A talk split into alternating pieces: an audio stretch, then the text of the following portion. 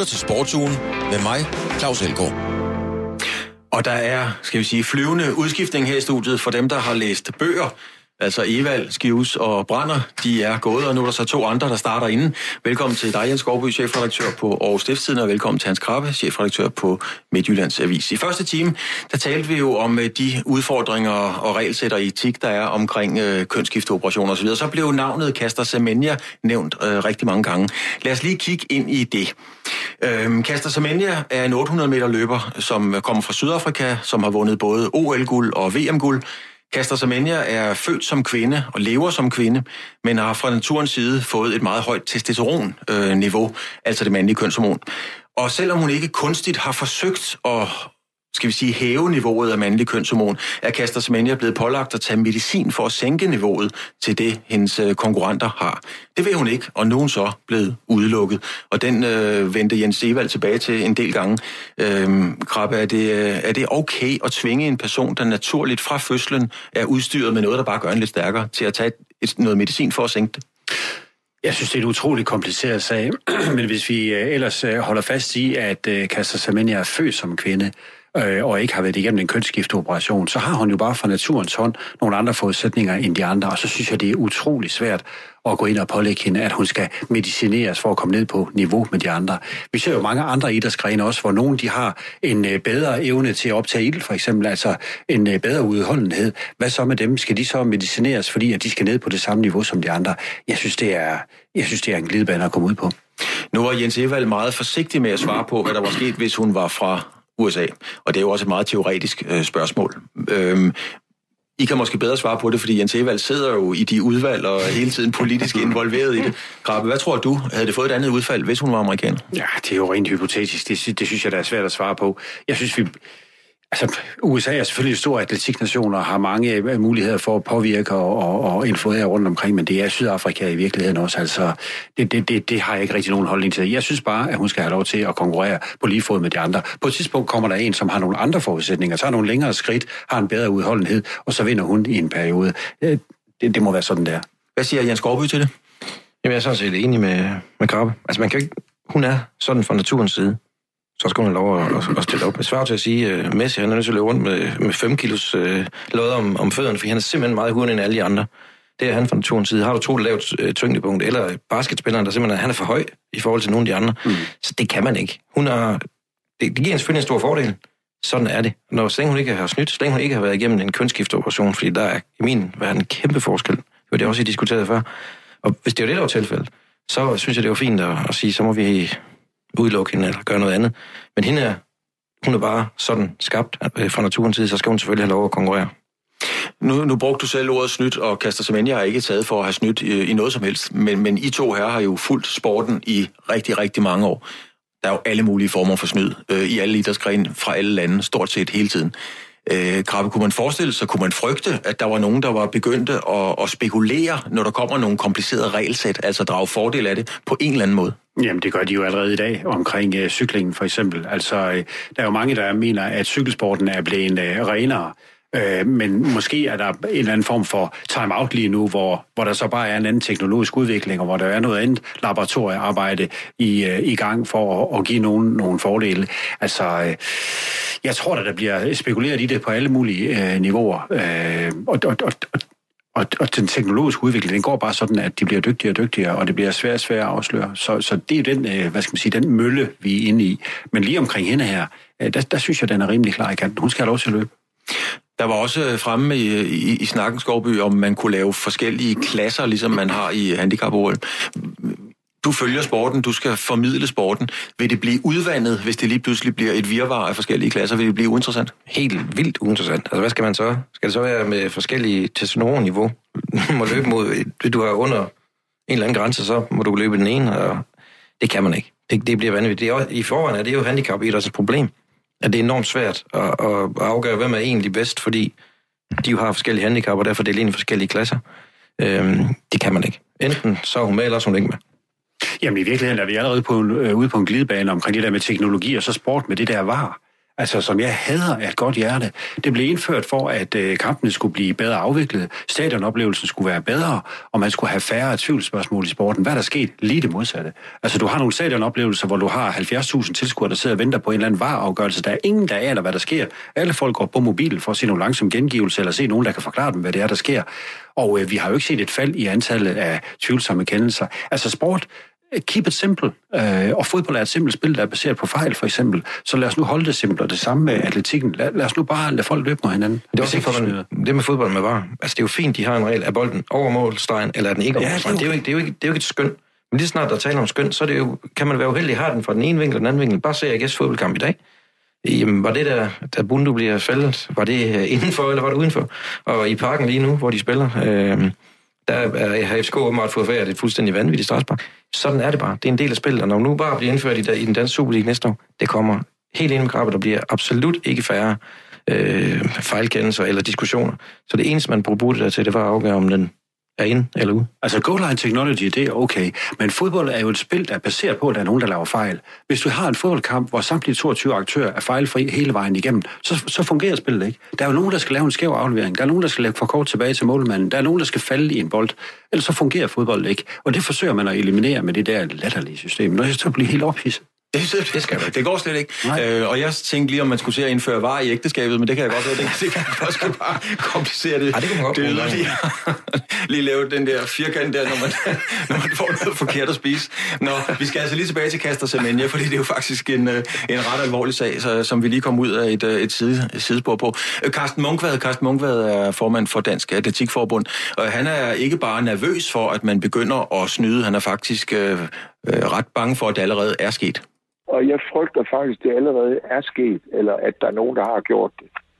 Øh, I forhold til, at, at, at hvis man igen forestiller sig, altså, og det var det, jeg synes, der er nuancen i det med, at hvis, hvis kvinder, som man er i tvivl om, er kvinder, som man traditionelt tænker kvinder, skal tage en, en test for, om de har et, et forhøjet testosterontal, dermed tage et, øh, en billede, så kan man sige, jamen er der så ikke nogen, der har testet for, for længst nogle lande, for ligesom at finde frem til dem, der har det forhøjet testosterontal, og så lade dem konkurrere med de effekter, der så er det. Det kan jeg da ikke lade være med at tænke. Det er klart.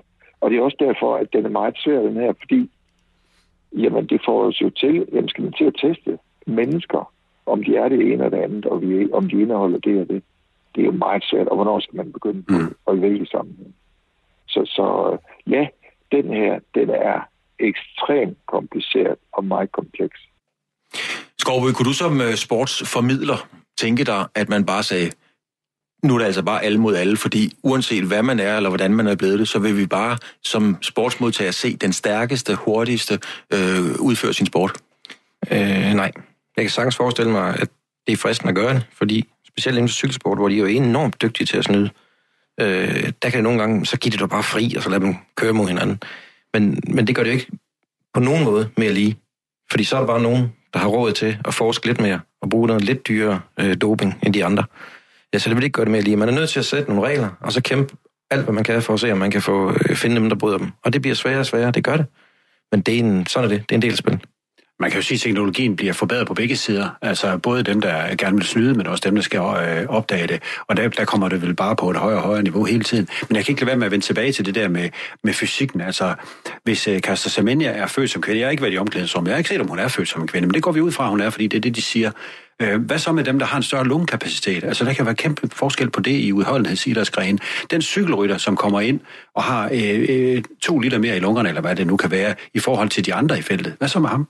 Må han ikke trække luften helt igennem? Vi har det jo selv med vores egen øh, løber, hende den unge, vi nu ikke glemt navn på, en hende, der øh, er enormt dygtig. Ja, præcis. Øh, Hun ja. har også en fantastisk øh, evne til at optage ild. Altså, jeg hørte en eller anden træner sige, at sådan en har vi ikke set i Danmark i mange, mange år. Hvad skulle, hun så, hvad skulle vi så gøre ved hende? Hun er også bare fra naturens side heldig stillet, når hun gerne vil være løbe, løbe og det gælder om at være udholdende. Det kan man ikke, det der helt øh, tilbage, hvis jeg lige altså omkring atletikken, tilbage i slutningen af 90'erne, eller i 90'erne, øh, der var Carsten Jørgensen, som mm. dominerede de danske mellem- og langdistancer dengang, og han løb så grimt, så grimt, så grimt, så grimt. Han løb bare fra de andre, og han havde jo en, en, en fysionomi, der gjorde, at han bare kunne omsætte det, og han trumlede, og det så grimt ud, men, men, men, men selvfølgelig skulle han vinde jo. Er jo bedst. Han var stærk, men han var ikke elegant. Det kan vi godt blive enige om. Så er de her jo blevet bedt om at tage et øh, emne med, og Skovby, du, øh, du vil gerne tale om øh, Skanderborg håndbold. Hvorfor har du valgt at tage det med? Jamen, fordi øh, jeg synes, øh, selv historien om Skanderborg håndbold er i sig selv er øh, god, speciel. Og så fordi den er et billede på, at øh, kvindehåndbolden har store problemer øh, økonomisk. Jeg tror simpelthen, der er for mange hold i, øh, i ligaen. Men lad os nu starte med, med Skanderborg håndbold. Øh, de undlod at tage en forsikring jo øh, på spillerne, fordi de gav dem lige præcis under 12.000 i, øh, i deres kontrakt på under 12.000 kroner, så var de ikke arbejdsgiver, så var de ikke forpligtet til at, at sende kontrakterne ind til DHF, og derfor tegnede de ikke forsikring på dem. Er det spekulation? Øh, ja, det synes jeg, altså, jeg synes i hvert fald, det minder meget om det, når der så er en del af spillerne, der har fået et konsulentbidrag på 8.000 kroner, eller hvad det var, øh, for at hjælpe ungdomsafdelingen. Altså, så prøver man jo bare at undgå reglerne. Så ser det i hvert fald ud fra, øh, Men- ud fra min plads. Men er du forundret, eller er du forarvet over det? Ja, jeg er lidt farvet over, men øh, de vil gerne øh, spille. Øh, øh, de vil gerne stille et håndboldhold i den bedste række. Øh, men vi har ikke helt rigtig råd til det, så vi prøver lige at se, om vi kan finde en måde at omgå det på. Og lige præcis det her med skader. øh, De her håndboldspillere, altså, der er en kæmpe risiko for, at de bliver skadet og får alvorlige skader, der gør ende på deres karriere, hvis de så ikke har nogen forsikring.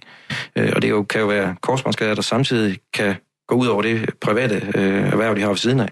Så jeg, jeg synes faktisk, det, er- det er forkasteligt. De gjorde det Skanderborg. Nu er de så heldigvis også rettet op på det, og der kan man også se, at de vidste godt, at den ikke var rigtig god, den her, fordi der gik ikke mange sekunder, fra det var kommet frem til, de lagde sig fladt ned og sagde, okay, så tegner vi en, øh, en, øh, en kontrakt. Men det er, kun en del, det er kun en del af det med kontrakterne. Ja. Fordi det, det er jo bare et billede på, at der er ikke penge nok til at være så mange hold i den bedste øh, håndboldliga, kvindelige håndboldliga. De er simpelthen nødt til at skære ned på antallet, fordi du kan også se, at Randers har kæmpe økonomiske problemer. De vil, de vil gå konkurs, hvis ikke de får tilført en, et par millioner eller noget her inden jul. Øh, så der er bare kæmpe problemer med økonomien. Så er man nødt til at skære ned på antallet af hold. Men, men du kommer jo også, Hans Grab, fra et område, hvor der spilles håndbold, kan man roligt sige. Det må man sige. Øhm, er, er håndbolden på en økonomisk katastrofekurs? Ja, det, kan, det tror jeg, den er. Øh, hvis ikke man er frivillighedens vej når at få bremset op og få, hvad skal man sige, spolet klubberne tilbage til der, hvor de var i begyndelsen af 90'erne, da jeg begyndte for alvor at interessere mig for det her. Der var de jo studerende, de der, der spillede håndbold på højeste niveau i, øh, i IKAS dengang for eksempel. Øh, Antonia Kjærgaard gik øh, på gymnasiet, og så kom hun på universitetet senere, før de for alvor begyndte at tjene nogle penge, de der piger. Men det var jo, det var jo studerende, og det var folk, der havde arbejdet ved siden af, og på en eller anden måde en form for sund foreningsstruktur dengang. Så kom der alle de der år, hvor de store lønninger kom. Katja Nyberg og Gro Hammerseng, der fik en million hver om året i IKAST efter sine. Mm. Øh, der kom alle årene, hvor øh, Viborg HK måske formøblede, er det op imod 50 millioner eller mere? 75 millioner kroner måske. Der var jo ikke gangbare forretningsmodeller i det med hensyn til kvindehåndbolden, selvom de, der var tv-penge, og selvom folk de strømmede til hallerne. Der var simpelthen ikke penge i det. Så jeg tror på en eller anden måde, at man tvunget omstændighederne lidt ligesom Skanderborg her, er på vej tilbage til et niveau, hvor det bliver sådan lidt med, med deltid og lidt øh, studerende og lidt øh, pædagogmedhjælpere, og så finder det et øh, niveau igen. Og jeg er ikke sikker på, at håndbold nødvendigvis bliver dårligere af det. Det tror jeg heller ikke, men jeg heller ikke... Tværtimod kan det faktisk ende med, at dansk kvindehåndbold landshold bliver bedre af det. Fordi det, der skete, da de pludselig begyndte at gå godt for landsholdet, på det tidspunkt spillede alle spillerne jo i den bedste række herhjemme, og de var stjerner på holdene. Så kom folk i hallerne, der kom flere penge i klubberne, og så begyndte de jo at hente ja. de her store stjerner, hvilket betød, at alle de unge talenter, de kom ud og sidde ude på bænken. Og så bliver landsholdet bare ringer. Og når landsholdet ikke har succes længere, så falder interessen for, for klubhåndbolden, og så er vi inde i en ond spiral. Jamen altså, vi så det jo øh, til at starte med i, i GOG, som jo fyldte Gudmehallen øh, i 80'erne. Med, på, når, når kvinderne spillede, så kom der syv hollænder, og så sad der 214 mand dernede og kædede sig. Øh, og, og de der syv hollænder var jo mindst lige så gode som, øh, som danskerne. Men lad os lige vende tilbage til, til, til håndbold, øh, Skorby. Altså, jeg tænker bare, når noget så, altså noget, noget så obligatorisk som en forsikring, jeg mener, de spiller håndbold på et meget højt niveau, mm. når man ikke bruger penge på en forsikring, så, så er det næsten et, for mig virker det som et udtryk for næsten desperation. Ja, eller så har man fundet ud af, at øh, man kan lave, man har en forretningsmodel, der lige balancerer med det her hold, der ligger i bunden af, af rækken og skal kæmpe for at, at blive deroppe. Vi har simpelthen ikke penge nok til at, at satse hele hjertet på det her. Så kan vi lave nogle smarte træk her. Hvis vi giver dem lige under 12.000, så slipper vi for at tage en forsikring.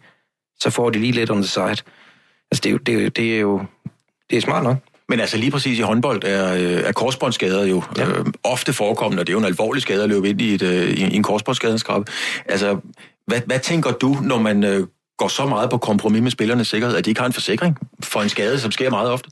Ja, men det er jo et område at gå på øh, kompromis med forretningsmodellen. Øh, et andet, det er jo, at du hele tiden kalkulerer med, at øh, du skal være i top 2, eller du skal blive mester for at komme med i Champions League næste sæson, for at få nogle forventede indtægter næste sæson, med hensyn til den forretningsmodel, du har nu, fordi det simpelthen ikke når sammen. Øh, det, det, er jo lidt ligesom givet investeringer, kan man sige, og det kommer jo efter håndbolden i de her år, det, det, det bærer simpelthen ikke igennem længere.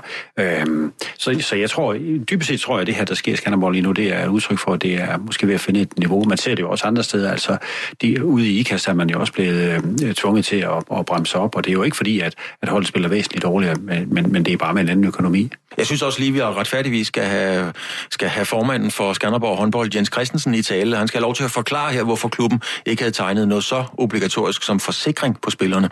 Vi har ikke følt, det var forkert, men for at fjerne tvivlen omkring vores intentioner og hensigter, det er netop ikke at sætte pigerne i en eller anden øh, skadesmæssig uheldig situation, fordi det ikke er afklaret. Der er det, at vi så vælger at gå ind og tegne den arbejdsskadeforsikring, således de er dækket ind i det øjeblik, de får nogle veje men i, i en eller anden skadesituation.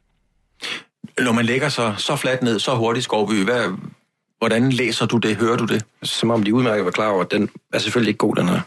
Øh, og den er jo alt andet god, men det, det er jo fint, at han har et, øh, han, han tænker på pigernes ved vel. Men hvis han, hvis han virkelig gør det, så er det jo ufatteligt, at de kan finde på at spille sæsonen uden at have forsikring på dem. Øh, det, altså, det er virkelig en tynd undskyldning. Øh, det, det, altså, hvis jeg var håndboldspiller i Skanderborg, så ville jeg godt nok øh, jeg ville føle mig dårligt behandlet. Jeg vil, jeg vil ikke føle mig tryg ved en ledelse, der gør sådan der. Er det noget, Krabbe, som øh, I på jeres avis, på jeres redaktion, kunne finde på at dykke ned i og sige, hmm, skal vi måske undersøge, om det var det eneste sted i håndbolden, det fandtes? Ja, det kunne vi da godt finde ud af. Det kunne vi sagtens finde på. Øhm, og vi har jo også klubber, der spiller i den bedste række hos os, både hos øh, mænd og kvinder, så, så det tror jeg da godt, man kunne komme til at spørge om. Øhm, men jeg tror faktisk, at, øh, at i takt med, at det har været fremme det her, så, så, så tror jeg, at det var noget, der var kommet til vores øh, hvad skal man sige, kendskab, hvis det havde været tilfældet. Ja, der var lige en enkelt klub med, der gjorde det, men det var også en af de, uh, i, en af de mindre klubber. Jeg tror, alle de, de større klubber, ja, de har styr, de har styr på det der. Men nu sagde du selv, at, øh, at Viborg havde formøblet, jeg tror du sagde, omkring 75 millioner. Og Viborg er jo i håndbold, hvad kan vi sige, Dortmund er i fodbold. Det er jo et af de stærkeste hold overhovedet. De havde nogle af de største verdensstjerner, og man kan sige, hvis ikke Viborg kan tjene penge, hvem søren skal så kunne tjene penge?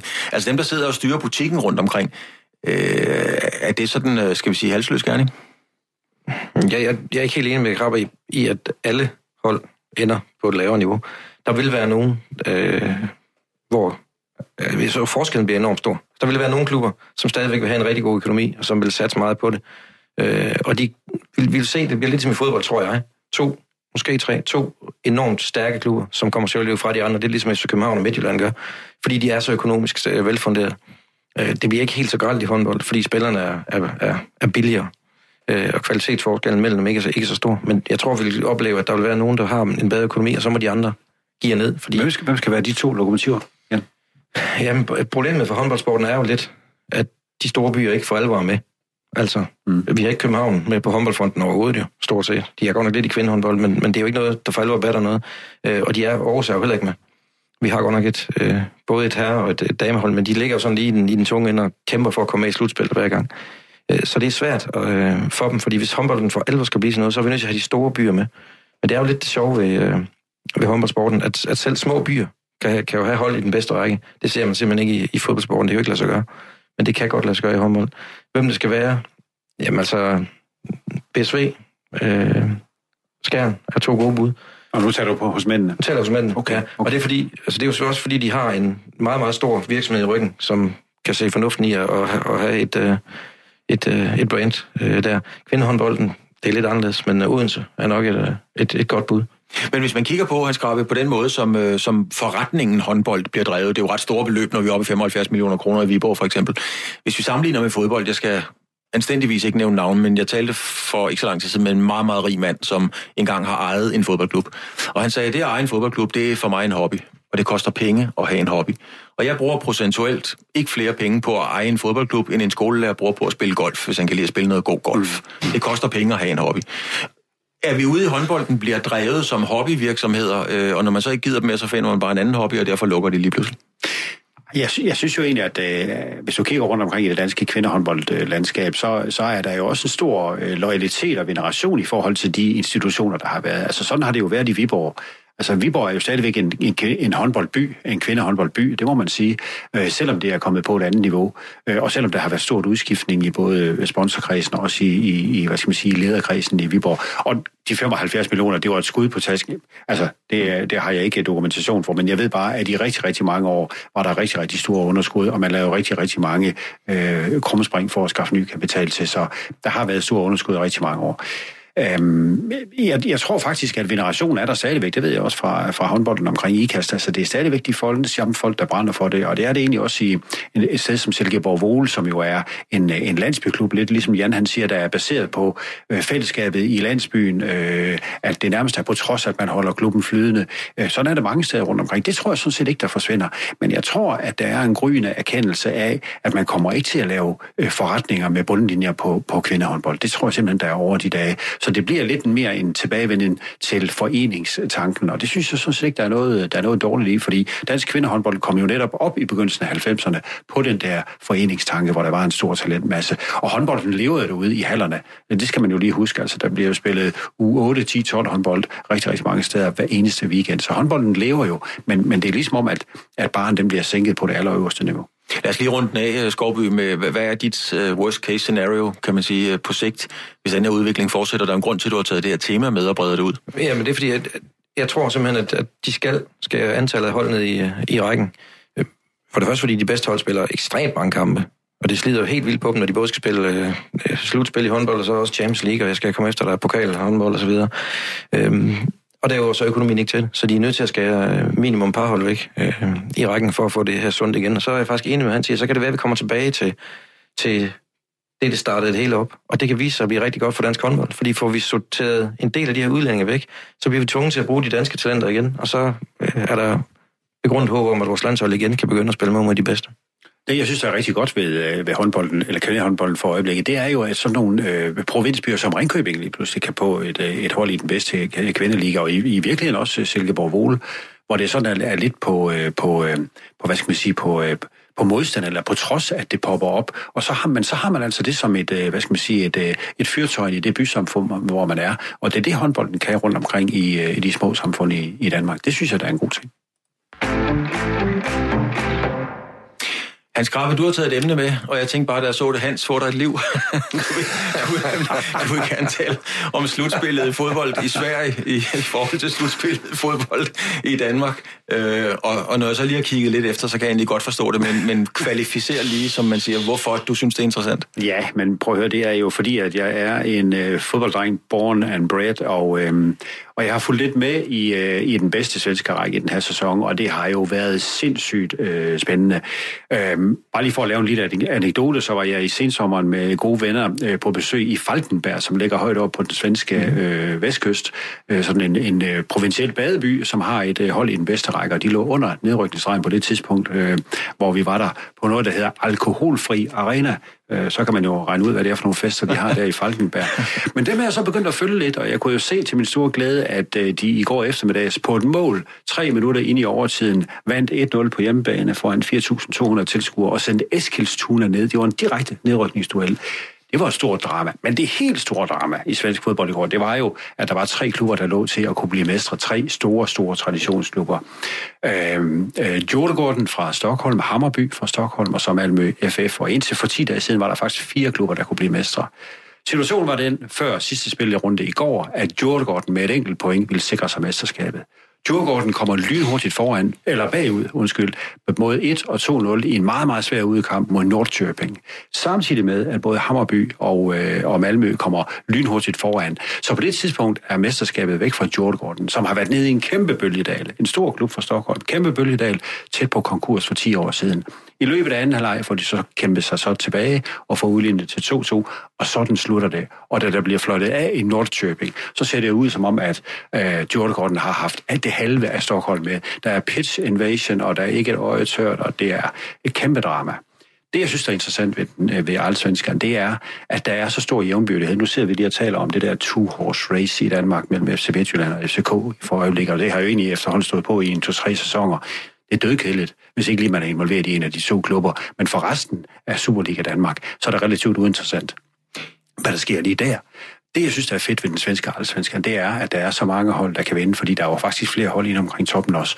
Og der, hvor, der, hvor det for alvor bonger ud, det er jo på tilskuertallene det vælter ind med tilskuere i svensk, øh, allsvenskan fodbold. Og det synes jeg der er interessant, og det er da helt sikkert fordi, at der står noget på spil. Øh, og derfor sad jeg fuldt med i går eftermiddags. Det var en kæmpe oplevelse. Jamen, det er Skovby og jeg er fuldstændig fascineret over den her ja, det beretning. Det, kan, det er krybespil om svensk slutspilsfodbold. Vi er fuldstændig fortryllet. Ja, ja. men sådan er det. Men, men, men uh, Skovby, det er jo rigtigt, der er flere mennesker deroppe, det er mere spændende og så videre. Hvad skal man gøre? Er, er Superliga... Jeg mener, hvis Superligaen ikke er mere interessant, end den er, så kan man pokker ikke gøre så meget mere. Jamen, jeg er ikke sikker på, at det vil ændre noget som helst, de indførte svenske regler i dansk fodbold. Det vil jo ikke gøre FC København og øh, FC Midtjylland mindre overlegen. Øh, jeg synes, Superligaen de seneste mange år har været fænomenalt spændende. Øh, I begge ender af rækken. Altså, de her nedrykningsslutspil har jo været dramaer i, altså helt fantastisk dramaer. Altså sidste år er øh, Esbjerg, der ender med for bronze. De er jo kun øh, en enkelt gigantfejl af Vejles målmand fra øh, at ryge i nedrykningsslutspil. Mm-hmm. Og så kan det sgu være, at de rykket ud, fordi de var helt på halen på det tidspunkt. Så laver han en stor fejl, så kommer de med i slutspil, så ender de med at få, øh, få medaljer, mens, øh, mens Vejle rykker ud. Øh, havde, Vejle, havde målmanden ikke lavet den fejl, så var Vejle kommet i den anden nedrykningspulje. Så har de med meget, meget stor sandsynlighed reddet livet. Øh, så der har været mindst lige så stor spænding her. Nu ved jeg godt, nu dækker jeg også et hold, der, der plejer ind i, i nedrykningsudspillet og være balanceret på nedrykning. Og derfor vælger det også ind med mennesker øh, til de kampe. Øh, og det, det gør det bare, det handler bare om, at der skal være noget på spil. Og i den model, vi har valgt nu, der er der noget på spil i begge ender af rækken. Hvis man tager den svenske model, så er jeg bange for, at der ret hurtigt vil opstå sådan en, et mærkeligt midterfelt øh, af ligegyldighed. Men lad os nu kigge på, på tilskuertallene, fordi i Danmark i sæsonen, øh, der var gennemsnit 1920 øh, 6.841, øh, og i Sverige der hedder den 9.051, altså 3.000 mere i snit per kamp. Det er altså rigtig mange mennesker. Øh, nu arbejder FC Midtjylland på at få snittet op på øh, 10.000 per kamp, Krabbe. Er det realistisk, eller er det ligesom at, at skyde gråsbog med, med, med kanoner? Jeg tror, det bliver svært at komme op på 10.000 i snit. Altså, øh, det er en øh, tynd befolket egen ude vestpå, og jeg ved godt, at de lige har hentet en øh, rigtig dygtig mand, der skal arbejde udelukket, eller i hvert fald bruge en stor del af sin vågne tid på at få fyldt stadion. Det har de egentlig arbejdet på, siden at man kom på det nye stadion i Herning i 2004, og tilskuertallene har i tidligere sæsoner faktisk hvor spillet, og resultaterne ikke var lige så gode, som de er nu. Der har tilskuertallet været højere, så det er en, øh, det er en svær nød at knække ude, øh, ude vestpå. Også fordi, at befolkningsunderlaget er, så, er som det er. Altså, der er jo ikke flere folk at hente af, end, øh, end der er. Men man kan da godt undre sig over, øh, er, det, er det en klub, som ligger til at blive mestre og, og, og har, øh, hvad skal man sige, gang i den på alle niveauer. Det er både U19 og U17, og en masse gode historier omkring FC Midtjylland, at man ikke samler flere tilskuere i, øh, i den egen, man er, man er bosiddende i. Men bare lige for at vende tilbage, det, min anke er sådan set ikke, om vi skal have den, øh, en, en lige udturnering som i Sverige, eller om vi skal have slutspil i Danmark. Jeg synes faktisk også, det fungerer fint med slutspil i Danmark. Det, det som jeg synes, jeg misunder Artesvenskan, det er, at der ikke er et duopol med kun to klubber, mm. som, som kan vinde. Her var der rent faktisk fire klubber, som, som lige indtil 10 dage før havde muligheden for at blive mestre. Og det gav altså en elektricitet, som vi faktisk ikke har set Men det, Danmark, det, synes jeg. det kan jo godt ske igen. Altså, Brøndby er jo økonomisk ikke så langt efter. Øh, og nu ved jeg godt, nu får jeg sikkert tæsk igen, når jeg siger det, men altså AGF er jo på et eller andet niveau også på vej frem. Deres økonomi er i hvert fald bedre, end den har været længe. Mm-hmm. Øh, og skulle det nu lykkes dem at komme i slutspil, jamen så tror jeg også, man vil se øh, en del flere tilskuere. Mm-hmm. Altså den da vi havde øh, 225 års fødselsdag, der var 22.000 øh, tilskuere derude, efter AGF selvfølgelig valgte at spille øh, rædderligt og tabe til Silkeborg. Øhm, men, øh, men altså, de er også på vej frem, og kunne vi få, altså, kunne vi, så kunne det godt være, at vi går ind i noget svenske tilstand. AGF er langt, også Brøndby, langt, langt efter Midtjylland og efter København lige nu de er i en anden liga, men kan vi, det, det er nødvendigt, for jeg kan ret. Kunne vi, kunne vi komme ud over det der med, det kun er de to hold? Fordi hvis den ene så har en halv ring sæson, så kan vi risikere, at vi har kortmesteren allerede midtvejs, så det er der altså ikke meget fis. Vi skal have Aalborg uden med os. Ja, det vil være... Men, men altså det der med, at der bliver kørt parløb, det er jo, det er jo meget almindeligt, hvis man kigger ud i Europa. Altså før Rangers blev bortvist. Nu er de ved at være tilbage igen. Celtic Rangers har altid været der, ikke? Ajax, PSV, mm. øh, der har været øh, Rosenborg, ja, de var alene i en lang øh, periode. Så har der været Juventus, der vinder og vinder, og sådan kan man jo blive ved.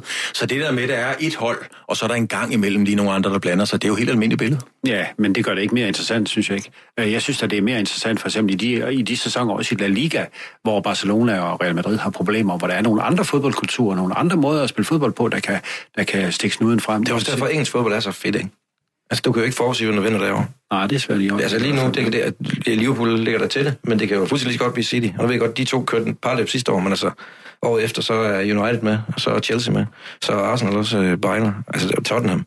Så begynder der at blive noget ved det. Men jeg ved, altså det er også en debat, der har været i, omkring den tyske Bundesliga, at Bayern München var for suveræn i nogle år, hvor det tog, øh, det tog intensiteten, det tog opmærksomheden ud af Bundesligaen, at de simpelthen var så suveræne. Og jeg tror da, at det er nu, er, nu kan der ikke komme flere tilskuere til tysk fodbold, fordi der er udsolgt alle steder hver eneste lørdag, mm. men det giver da en ekstra elektricitet og en ekstra opmærksomhed, at øh, når for eksempel Bayern München i går, de taber med, var det 5-1 til Eintracht Frankfurt, øh, det er da super fedt for, for, for hele fodboldmiljøet, bortset for dem øh, i lederhusen i Bayern. Det synes jeg ikke, det er fedt. Men hvis man kigger for eksempel på Hammerby, så har de altså et, et, et gennemsnit 23.746 tilskuere til deres kampe. 23.000.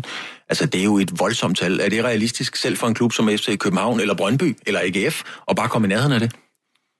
Ej, 23.000, det bliver bøvlet i Aarhus i hvert fald. Det kan godt være, at FCK kan. Øh, Flemming Østergaard røvler noget på et tidspunkt, om at, hvad man kalder ham Gårdman Bjørn, hvis ikke øh, der om kort tid ville være, jeg tror det var 25.000. Øh, 10 år senere ville der være 25.000 i snit. Det er der jo slet ikke. Øh, men hvis der er nogen, der skal kunne komme derop, så er det Brøndby og FC København. Øh, I Aarhus, det, det kan ikke lade sig gøre. Øh, blandt andet fordi der, ikke, der er simpelthen ikke plads nok på stadion, som det så lige nu. Øh, men, men, øh, men selvfølgelig kan der komme markant flere øh, tilskuere til fodbold. Men igen, vi er jo havnet i, at der er nogle små byer, hvor det er svært. Altså nu Herning er, er jo, øh, er jo et, ligger til at vinde mesterskabet, og alligevel så kommer der ikke øh, de gang fyldt stadion derude, hvilket jeg ikke helt kan forstå. Det burde de kunne. Ja. Men hvad er det, der gør det, Krabbe? Fordi der, er jo, der bliver jo spillet øh, fornuftig, god fodbold indimellem. Ret ofte, kan man sige, i Superligaen gode kampe. Mm. Men vi talte lidt om det i håndbolden, og så kom der en masse udenlandske spillere osv. Der er også rigtig mange udenlandske spillere. Da Vejle lige var op og vende, der var der, øh, jeg tror, der var 59 spillere øh, fra forskellige nationer mm. i, for halvandet år. Bliver det for kedeligt for tilskuerne? Er det derfor, de ikke gider komme? Jeg tror, øh, hvis man, hvis man isolerer set på, ser på FC Midtjylland, så tror jeg, der er en eller anden form for, øh, hvad hedder sådan noget, complacency, altså en eller anden form for tilfredshed. Altså man, nu man, man blev mestre i 2015, og så bliver man mestre igen, og øh, så er forventningsniveauet bare sindssygt højt, og der skal stå noget på spil, så kommer folk. Altså der var, der var et femcifret tilskuertal mod Brøndby her for ikke så lang tid siden, og det kommer der igen på, øh, på søndag, hvor det er FCK, der kommer. Så skal folk nok komme af huse.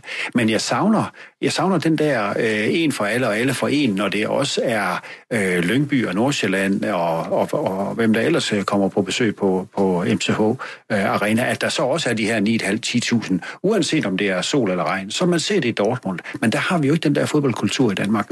Og så tror jeg også, det hænger sammen med, at udviklingen af selve fodboldproduktet i Danmark, det står jo, det står jo samme. Altså, det er jo den samme stadionoplevelse i Midtjylland, i Aarhus, øh, i Silkeborg, og som det har været de sidste 10 år. Der er dårlige øh, hvad hedder det, muligheder for at komme på toilet, der er dårlige muligheder for at købe noget i pausen. Du står i alle lange køer, kommer ind på dine tilskuerpladser et kvarter ind i anden halvleg.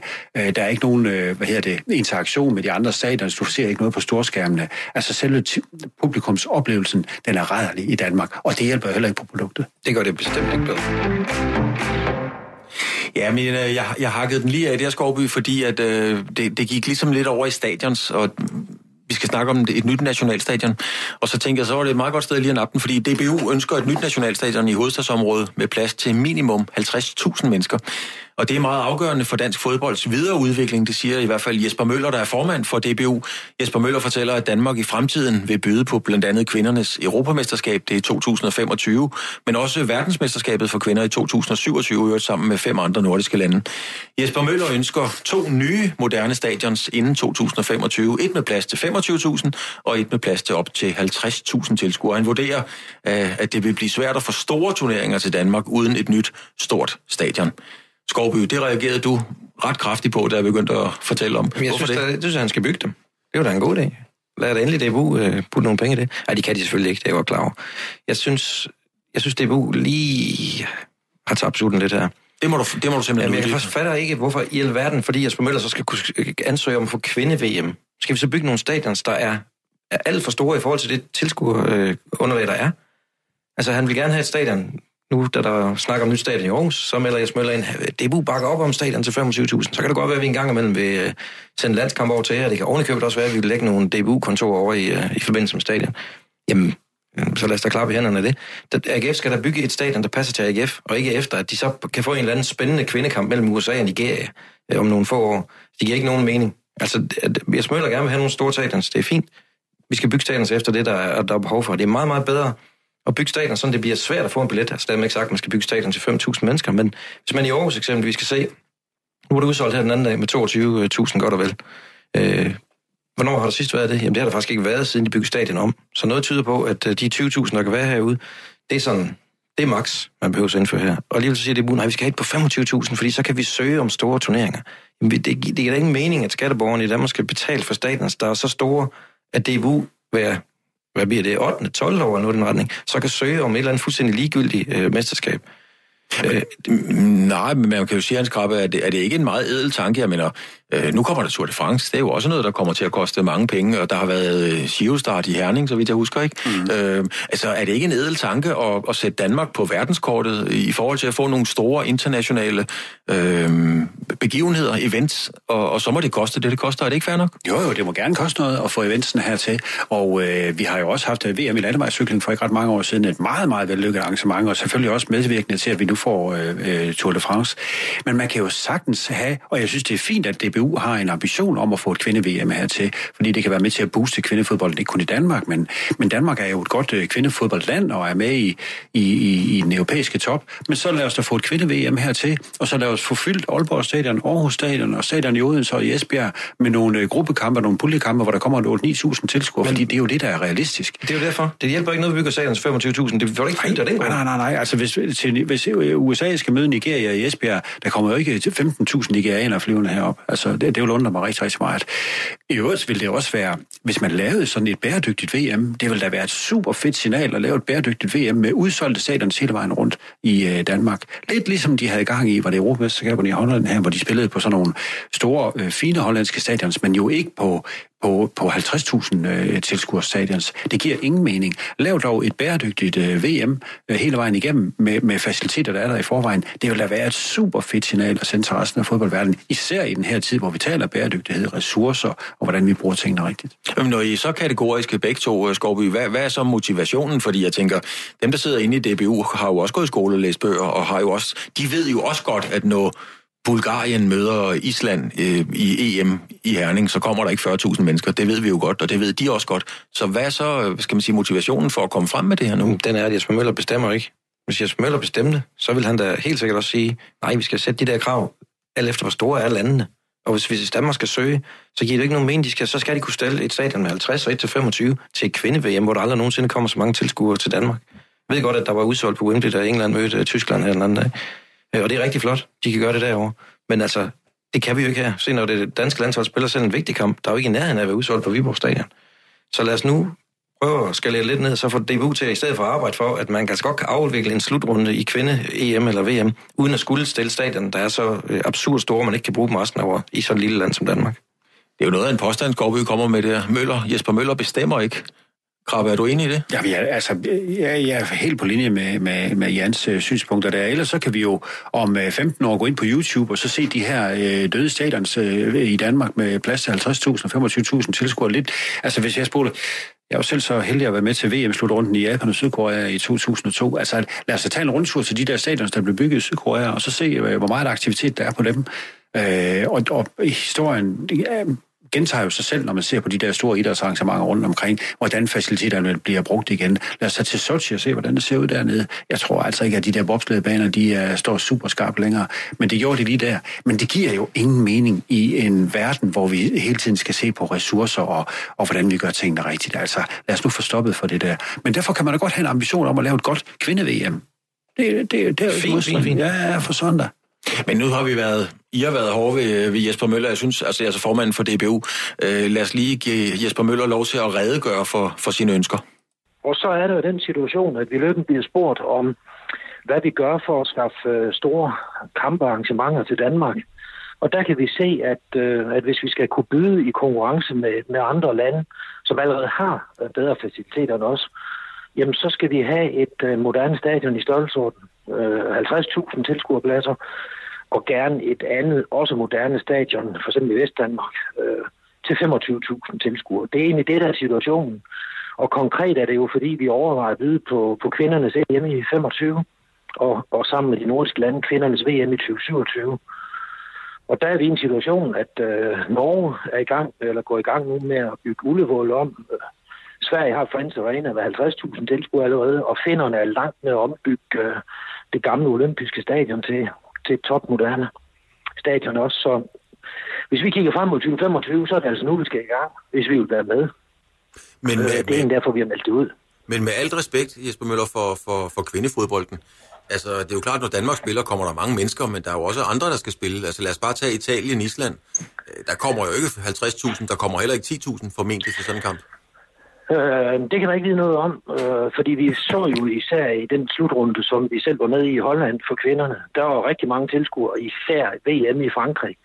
Men, men det drejer sig jo egentlig om at kigge øh, 5-10 år frem, og jeg er stensikker på, at hvis ikke vi havde meldt det her ud nu, øh, og vi senere havde konstateret, at vi ikke fik tildelt EM i, i 25 og VM i 2027 på grund af vores stadionfaciliteter, så ville du have ringet og spurgt mig om, hvorfor I ikke gjort noget ved det i tide. Så det er vigtigt for os at sætte debatten i gang og så sige, er det her noget, vi skal gå ind i i Danmark? Og, øh, og kan vi finde nogle løsninger på det? Er det ikke en øh, meget god pointe, Jesper Møller har her, Skorby? Fordi det er jo rigtigt, hvis ikke der var gjort noget, så havde I, vi, mig, jo ringet og sagt, hvorfor er I så langsomme? Hvorfor har I ikke gjort noget ved det for lang tid siden?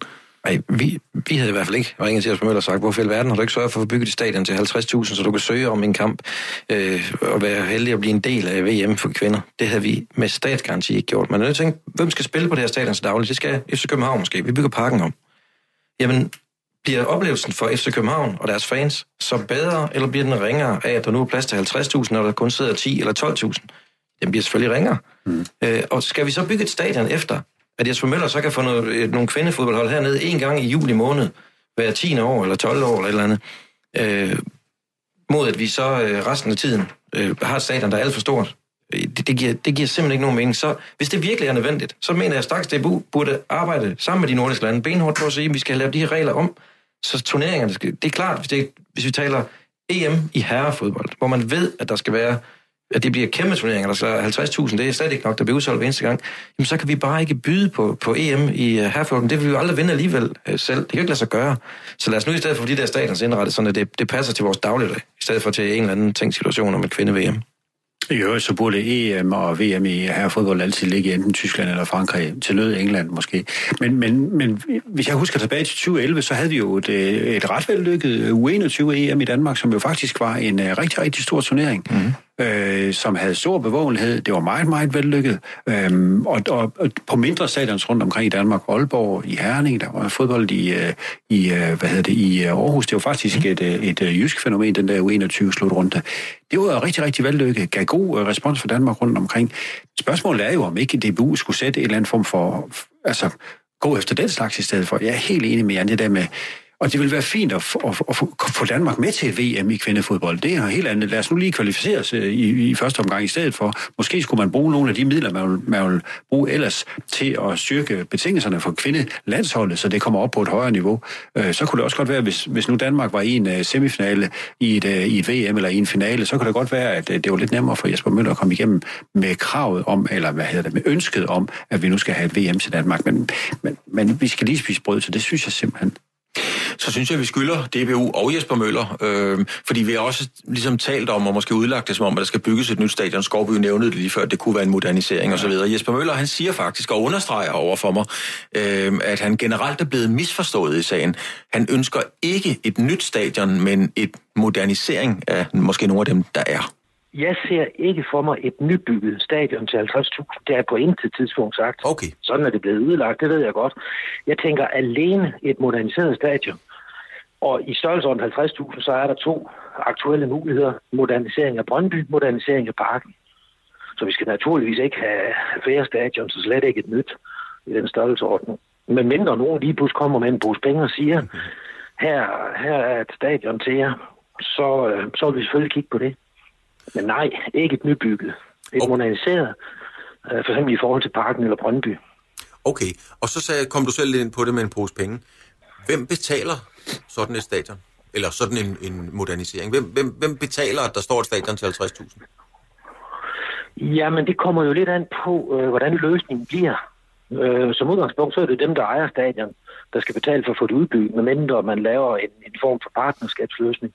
Og der er jo masser af muligheder for at, at finansiere forholdsvis billigt i dagens Danmark. Men det, det er jo netop derfor, vi har meldt ud, at, øh, at vi har nogle overvejelser om det, fordi ingen ved jo endnu, hvad det koster. Det går vi selvfølgelig i gang med at kigge på. Øh, det kommer jo til at afhænge af løsningen. Og det er jo der, det er, van- det er vanskeligt nogle gange at være i DBU, fordi hvis det nu har været en børsnoteret virksomhed, så har vi bare meldt ud, her er aftalen, her er finansieringen, videre eksekvere.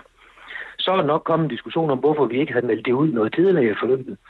Nu respekterer vi så, at DBU øh, har behov for at involvere klubber, fans, medier osv., fordi vi, vi er jo 3 millioner landstrænere, så, så nu har vi altså meldt det her ud, at det er vores tanker og visioner. I god tid får vi en rigtig god debat, og sikkert en masse beregninger og analyser, og, og det kommer selvfølgelig til at gå både på, hvordan skal det se ud, hvad koster det, og så må vi kigge på, er det overhovedet muligt at, at forandre og afdrage, og i det hele taget drifte, måske sammen med en eksisterende klub eller andre øh, faciliteter af den her karakter. Jens Skorby, Jesper Møller siger, at han konsekvent er blevet øh, misforstået og fejlfortolket, altså at, at det er blevet lagt ud, som om han vil bygge, DBU vil bygge et nyt stadion, og han har hele tiden ment, at det skulle moderniseres.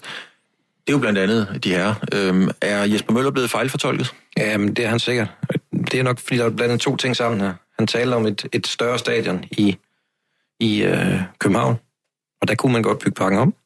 Og så samtidig begyndte han jo også, også, også at tale for et nyt stadion i Aarhus. Øh, så det er nok de to ting, der er blevet blandet lidt sammen.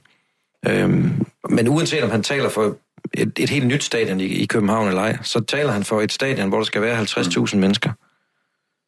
Er det, mere det kan aldrig blive fyldt. Det kan aldrig blive fyldt. Krabbe, er det mere spiseligt, når det ligesom er en modernisering, vi taler om, frem for et helt nyt stadion? Øh, ja, men det, fordi så er, hvad skal, man sige, så bliver omkostningen jo en anden formentlig, øh, eftersom at det formentlig er billigere at, at udbygge parken, eller Brøndby, han taler også om Brøndby. Jeg, jeg har svært ved at forestille mig et, et stort stadion inde i hjertet af København, og så er det endnu større ude på den københavnske Vestegn, så det, der kommer også et eller andet der, men altså, Brøndby-folkene har jo været hurtigt til at melde ud, at øh, de var klar til hvad som helst.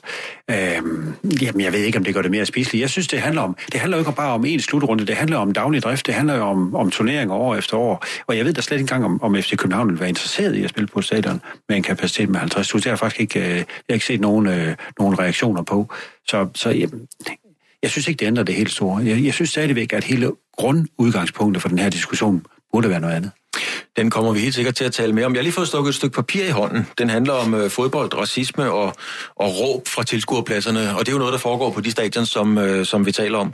Der er racistiske tilråb, der er homofobiske tilråb, som vi kender det fra, fra Fischer i FC København osv.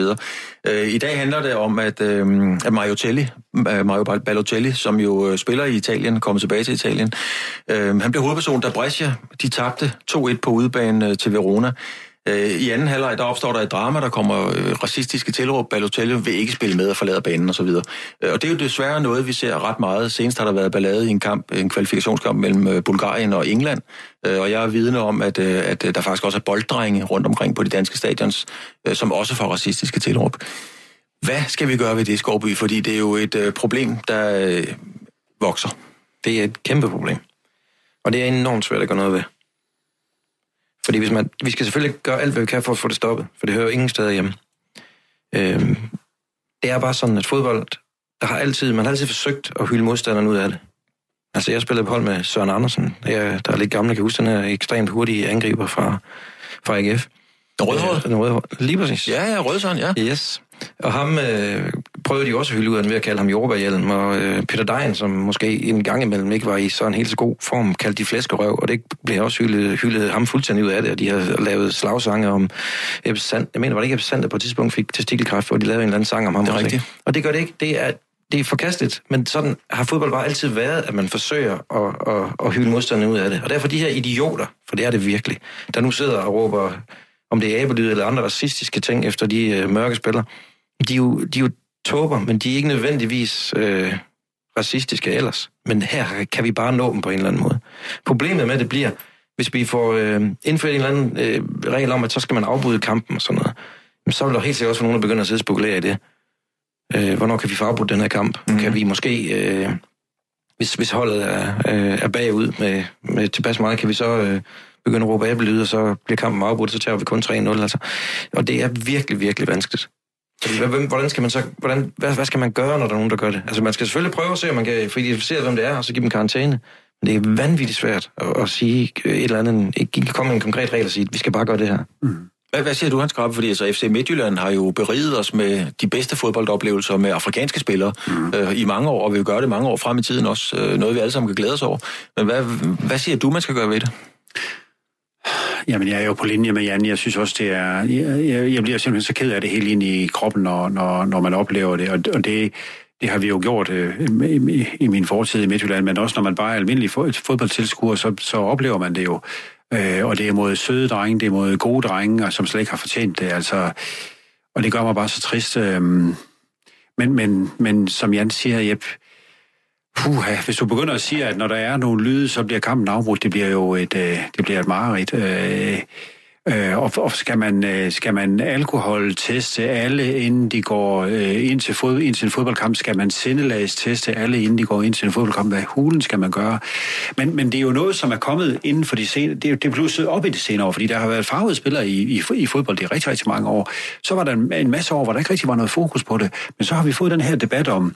om, øh, om, om det, det kommer sådan lidt i kølandet også på MeToo med den her... Øh, hvad skal man sige, forarvelsesbølge, eller at der er kommet en bevidsthed om, hvad man skal stå, stå model til, og hvad man ikke skal stå model til. Mm. Øh, og den har jo bredt sig over hele samfundet. Altså, det, man skal også... Øh, vi, vi tænker jo alt sammen over, hvordan vi gør på vores arbejde. Jeg tror, at både Jan og jeg, som godt kan være lidt friske i munden, altså vi, vi tænker da også lidt over, når man, når man er på arbejde og, og taler med kollegerne, hvad man egentlig siger.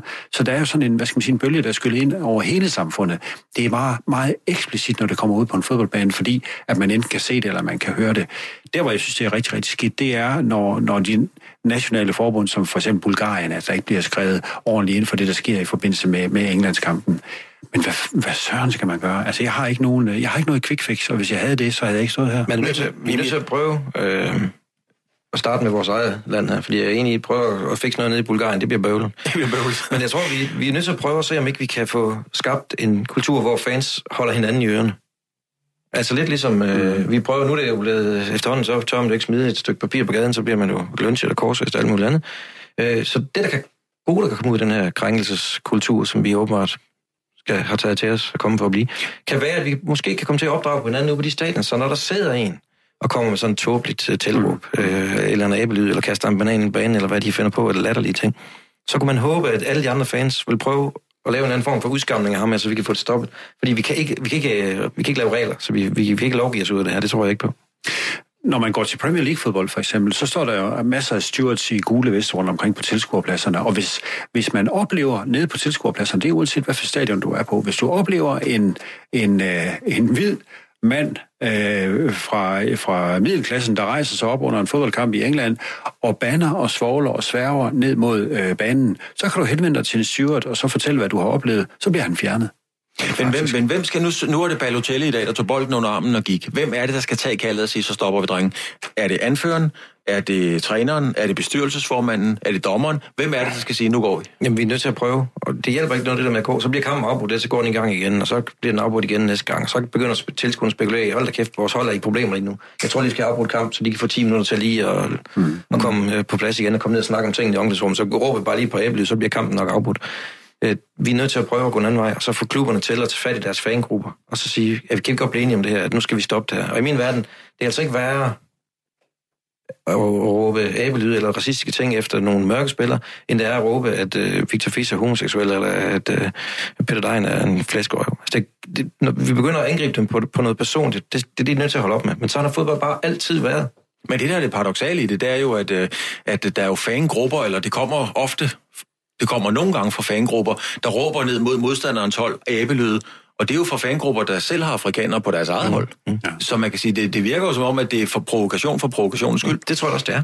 Jeg tror ikke, det er, fordi de er grundlæggende racistiske. De, de tænker bare, at vi skal ramme ham. Han er en enormt dygtig spiller. Hvordan rammer jeg ham bedst muligt? Det gør jeg på den måde. Vanvittig usympatisk måde. Øhm, Ja, det, det er rigtig interessant det her, fordi der er jo også i fodbold en, en stor tradition for, at man uh, laver nogle rigtig intelligente sange, hvor man ligesom hænger de andre ud og, uh, og bruger humoren på en rigtig god måde. Og det, det, det, det er ligesom om, det er gået lidt fløjten efter. Ja, det er synd. Øh, og det er smadret ærgerligt, øh, fordi de der intelligente fodboldsange, hvor man, hvor man gør grin med de andre og ligesom øh, får dem placeret op ad muren på en eller anden måde, det er gået af mode øh, i Danmark. Ja, man ser det ikke ret tit i Danmark med nogle elegante banner heller ikke. Øh, det gør man jo for eksempel i, i England og også i Tyskland. Der er de bedre til den slags ting, og egentlig at komme igennem med nogle budskaber, men på en, hvad skal man sige, en spiselig måde. Men vi er nødt til at gøre noget. Vi er nødt til at forstå ja, det, det der racistiske. Det går bare Jeg står lige og tænker på, det, det er bare noget, der strejfer mig. Vi kan slet ikke nå at vente, men måske kan vi tage det op en anden gang. Øh, nu taler vi om det her, og der bliver heldigvis talt meget om det her. Men det, der fik hele verden til at gå amok, det var, at der var nogen, der råbte store patter ned i omklædningsrummet. Øh, det, det, var også vanvittigt, at det overhovedet ikke kunne støde nogen. Og at nogen kan finde på at blande sig i, hvad et fodboldspiller skal råbe i et omklædningsrum. Jeg tænker bare på, at, at det er jo ingenting i forhold til den debat, vi lige møder nu, der bliver råbt abelyd og racistiske tilråb osv. Altså, jeg, håber, jeg, jeg håber, at de bliver ved med at råbe store patter. Altså, hvad er det for en vanvittig idé, at, at det var nærmest en hyldest til de store bryster? Men det er kun, når man vinder jo. Det er kun, når man, kun, når man vinder, ja, ja. Men hvad fanden er det for en sindssyg idé, det må man ikke råbe længere? Vi er ved at være der, og vi har fået en, øh, en lektion i svensk fodbold. Det har været rigtig dejligt. Jan Skovby, han har været forarvet. Jeg er overrasket over den flotte indføring i svensk fodbold. Jeg er ikke farvet over, eller jeg er ikke overrasket over, at Jan Skovby han er farvet, fordi hvis det en dag holder op, så står verden ikke mere. Det var sportsugen. Tak til Skovby, tak til Hans Krabbe. Nogle af de emner, vi, vi følger op på, der har været. Øh, der kommer nogle andre til. Temaer vil dukke op allerede i morgen måske endda i jeres respektive aviser. God aften. Tak for nu, og nu er der nyheder.